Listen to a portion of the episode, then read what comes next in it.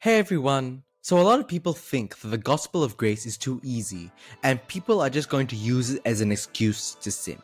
So, we see churches around the world speaking about begging God for forgiveness or focusing more on our own efforts of repenting and repenting and repenting. Now, not to say that repenting isn't important, as 1 John 1 verse 9 says, if we confess our sins, God is faithful and just to forgive us and cleanse us from all unrighteousness. But what exactly is the gospel of grace? And that's exactly what we're looking at today. I'm your host, Jaden Gomez, and let's get into today's episode.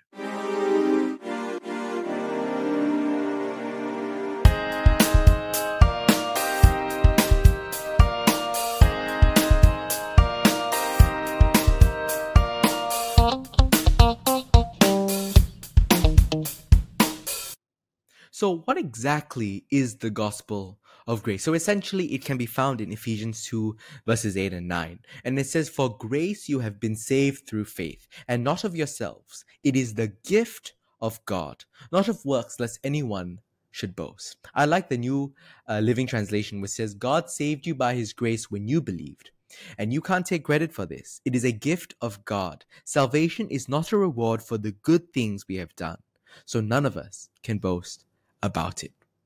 Now we need to we need to accept that we have sinned and displeased God. But at the end of the day, God has already forgiven us of all our sins past, present and future. He's forgiven all of your sins past, present and future. Hebrews 7 verses 24 and 25 makes it clear that Jesus lives forever. His priesthood lasts forever.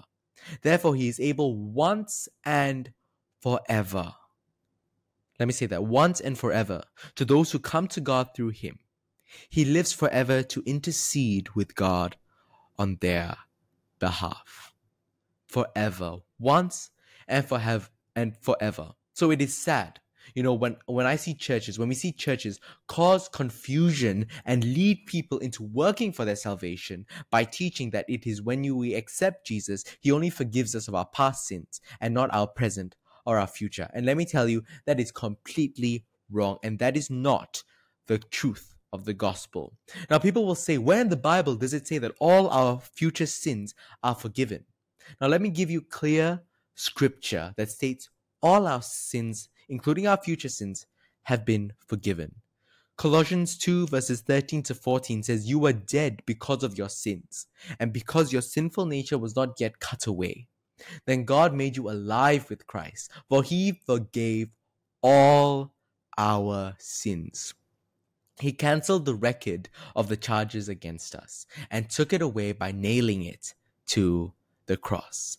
Jesus forgave all our sins. Now, the word all in the above scripture in Greek is the is the Greek word pas, P A S, and this means every kind of a, of, of variety the totality of the persons or things referred to. So let me tell you, it refers to all, any, every, the whole.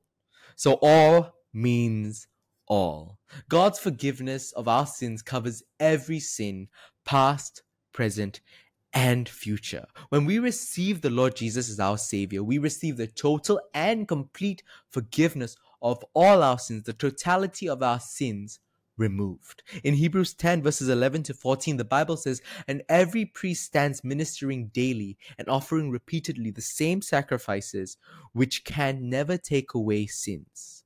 But this man, after he had offered one sacrifice for sins forever, we see this one and forever, one sacrifice for sins forever, sat down at the right hand of God. From that time, waiting till his enemies are made his footstool.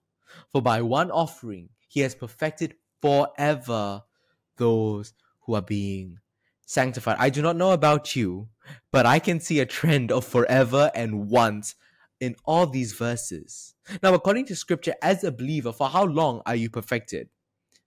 How long? We just said it forever. Forever. How can you be perfected forever if your future sins are not forgiven? It doesn't make sense.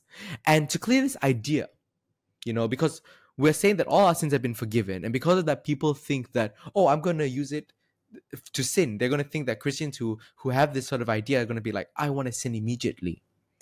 And let me tell you that I have not met a Christian who deliberately sins and uses Jesus' sacrifice as an excuse. You know why? Because when you love someone, you won't want to hurt them. And if you accept the love of Jesus, you love him too. And you won't want to hurt him. And sin hurts God. But I understand. Even the Bible makes it clear we are not perfect and we will all fail. It says that all of us have fallen short of the glory of God. And that is important to remember. Okay, but that is because we are made perfect in our spirit, but we are in an imperfect body in an imperfect world. So it's just like how I love my parents. I love my parents and I won't want to do anything to hurt them deliberately. But sometimes I fail, and we all do. Does that mean I don't love them? No, it means that I have failed, but I can ask for forgiveness, and my parents do and will forgive me.